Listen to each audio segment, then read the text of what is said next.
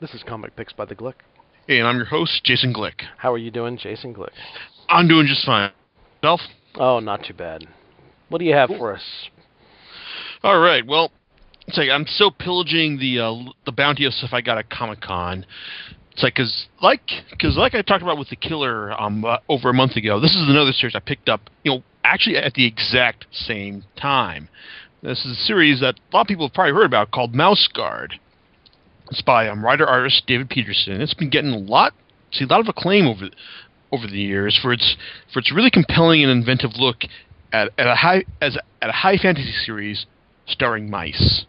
Now, cool thing cool thing about this series that that was established in the first first volume, which is called Fall 1152, is that it's basically it's it's very much a mili- like a medieval fantasy fantasy series, but played played dead straight with mice. And the key, the thing, what makes this series work so well is that Petersen has has gone through a like a very thorough. It's as really like he he's really put a lot of thought into like how like how a real society is like supposed to work work for mice. You know, just in terms of like how they're going to like the scale of how how things work. You know, just like yes, yeah. On one hand, like yeah, their their their, their cities and their towns are going to look kind of kind of the same as well. But then you but then like the um like the very first issue has three three guard mice. The um even-headed even-headed Lieam, the hot hot-headed Saxon, and the cool and cool and collected um, um Kenzie.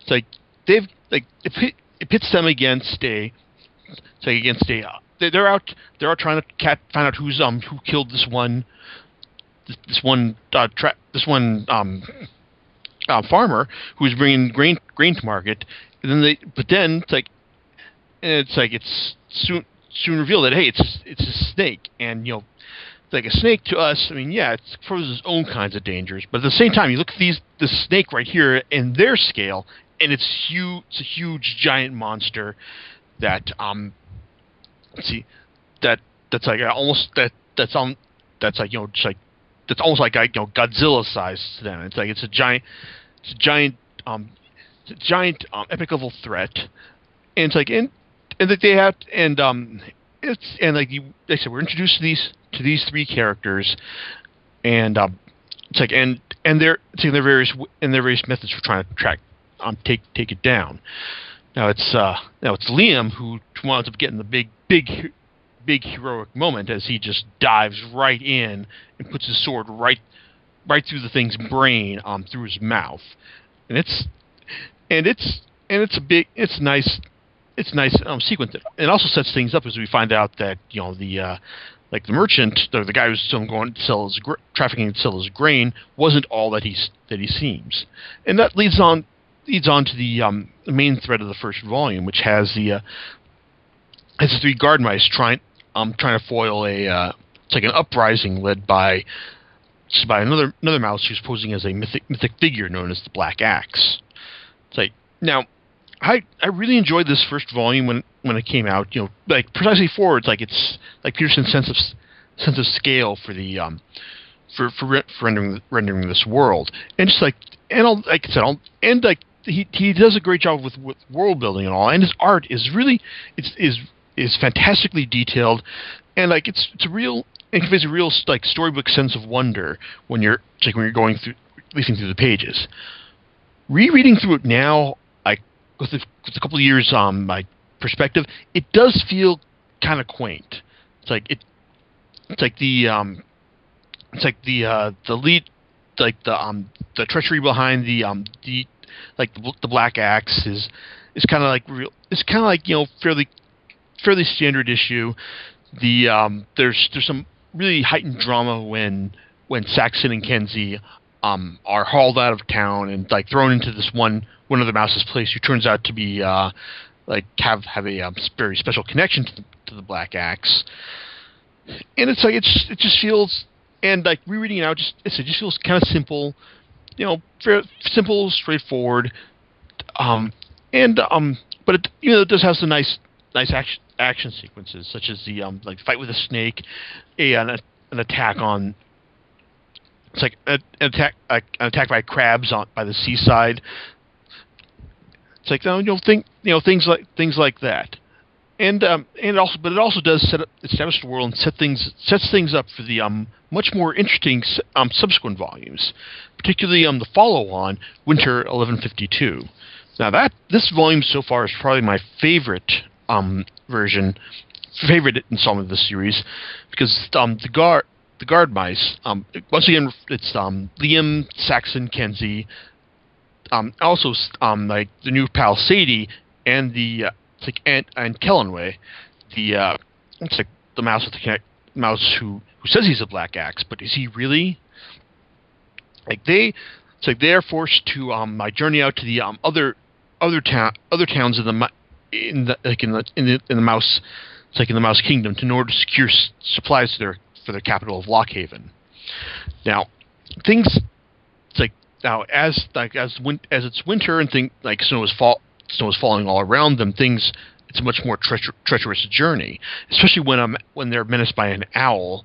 It's like it's like throughout, throughout much of their much of their quest, and then then a uh, a, a hidden hole in the uh, it's like in in it's like in the snow in the snow ground basically separates um, Lieam and Celanawe from from Saxon, Kenzie, and Sadie.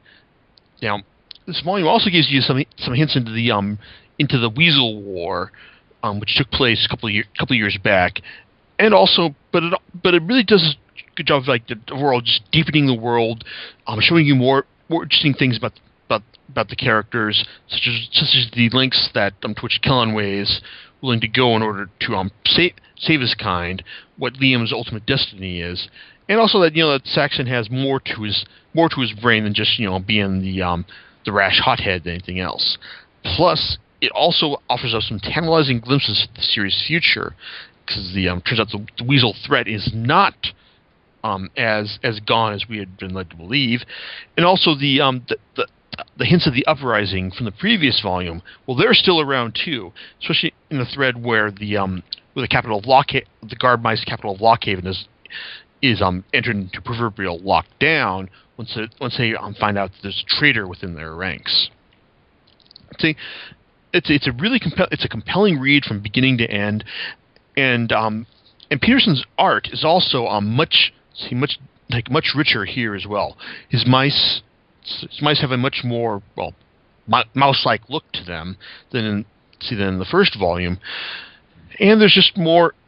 It's like and there's just much more like interesting stories about the world itself, and he's also able to really tie everything together in in the end as well, and and yeah, keeping with the ands, like there's also some really nice action sequences, such as Saxon um, like taking on taking on a bat as he flies through the um, the former Weasel, Weasel Stronghaven of Darkheather, and the uh, it's like and the one on one and the one on one battles between um that where where Celanawe takes on the take, takes on the, owl, which gives like a genuine badass moment when when he talks to the owl and he translates his hoots as being this ends in death.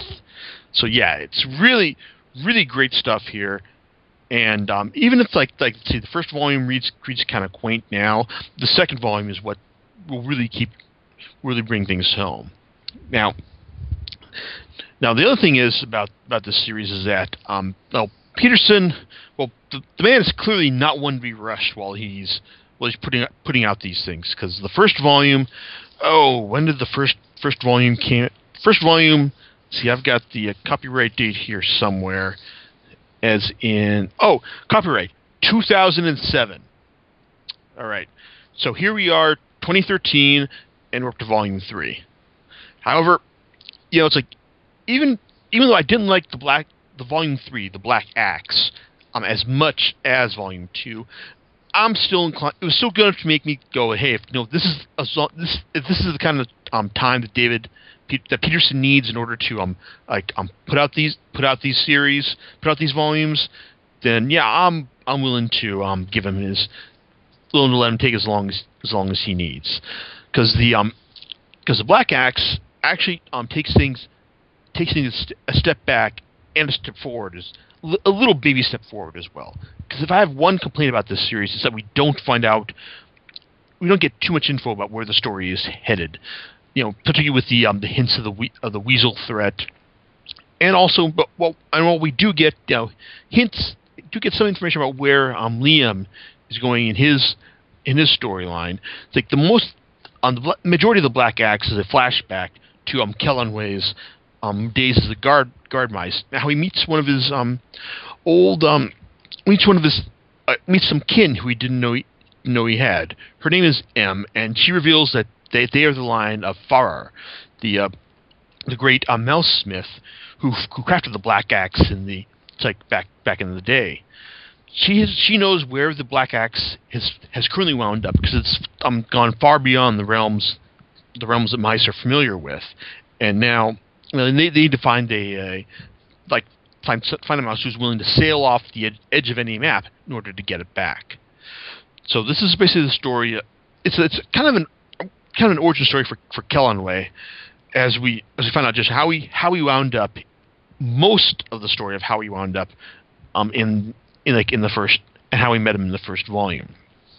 It's like well well well he was certainly like a worthy worthy um like guard mouse before he uh see before he um started out see before he started on this quest find out that you know he's that eventually he has to make the uh, make the journey from just a you know regular guard, guard mouse into myth if he's going to, going to keep the legend of the Black Axe alive, and that and that um th- seeing that that process involves um the, you know like I said sailing off the edge the edge of every map into a kingdom full of ferrets who have their own um distinct distinct set of honor and also taking on taking on a fox all by all by himself. So that yeah so yeah it's this has some this is some good stuff right here. It's like and and it's also lots of tragedy and heartbreak as we find out. That, we find out just you know what what Destiny has has in store for for Celanawe as well, and it's like it's like and like I said it also and also feeds back into the main narrative, which is also as um see as as as we get to um find out what as we get hints about what Lieam's story is is as well. It's it's great stuff. Yeah, it makes me wish that you know, I I heard that that the next well the next story is apparently going to be another flashback story to the Weasel War, which was let's see I believe two years two or three years before the uh, like the original like fall 1152 story. But at the same time, it's still just you know kind of jonesing for more of this, like you know whether it's like you know flashback or just you know flash forward form.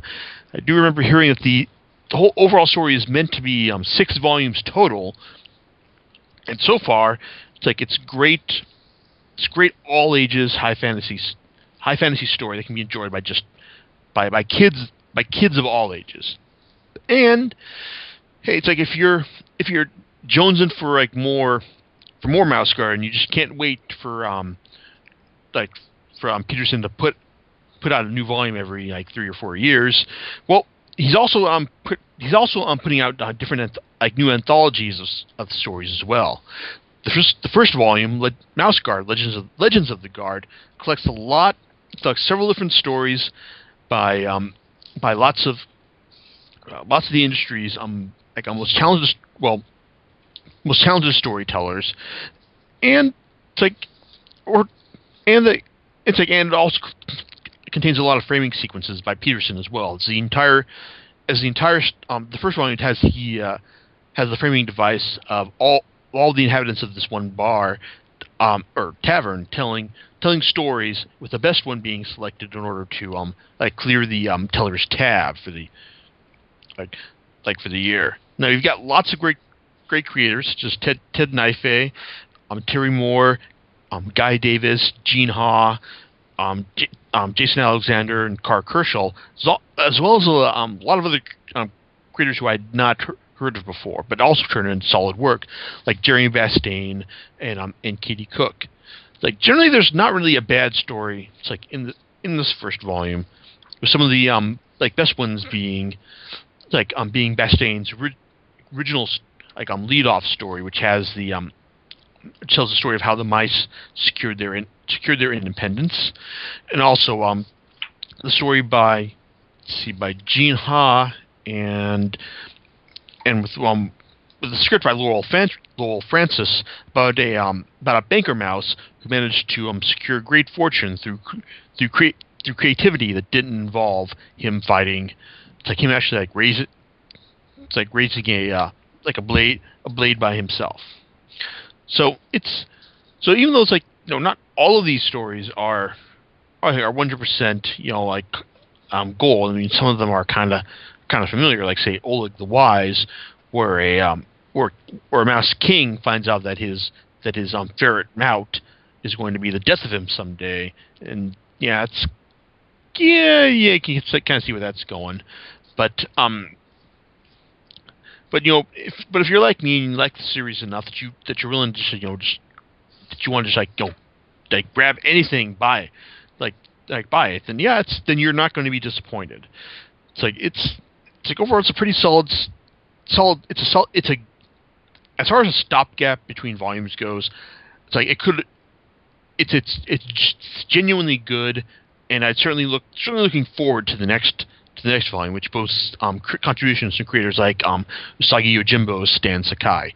It's currently being serialized right now, and it'll like likely be um, and if it keeps to a decent to a decent schedule, it may um, the heart um, the volume may be out in hardcover by the end of the year.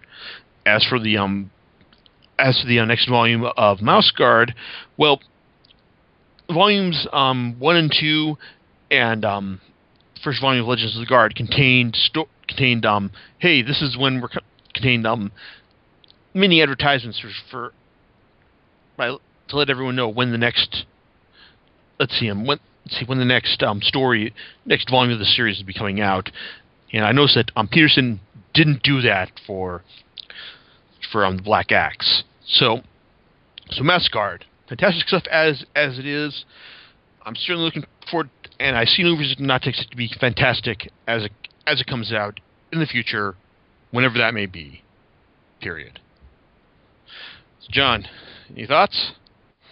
Um, I was looking it up as you were talking about it, and I kind of was peeking at the artwork because I was curious about that, and I like the uh, I like the way it looks. My gosh, it's just, yeah, it's really I love the drawing style for it for sure yeah, it's like I, am willing to bet that the reason this takes so so damn long to come out is that he's the guy's got to be a, Petersen has got to be a real perfectionist about just like you know getting the right amount of detail, and it's like it's like and in style for each for each panel. I mean, like this is like this is like a uh, like the intent like the, the drawings are like are, like in, are as intense as a as like children's storybook, but just done as sequential art. It's not just like a single page of action. It's like panels of panels of this in, this intrinsic detail to it. And this is not your Mickey Mouse that you grew up with, folks. this oh no, he has very realistic looking mice. You know, very you know um, you know outside of the fact that they're wearing cloaks and daggers. Um, it's very cool though yeah, so like I said, hi, again, hi, highly recommended. And you know, like I said, like when, I'm looking forward to the next volume. You know, whenever it comes out. All right, and with that, we'll uh, we'll call it an evening on Comic Picks by the Glick. Yep. All right. Talk to you guys later. All right. Talk to you later. Bye.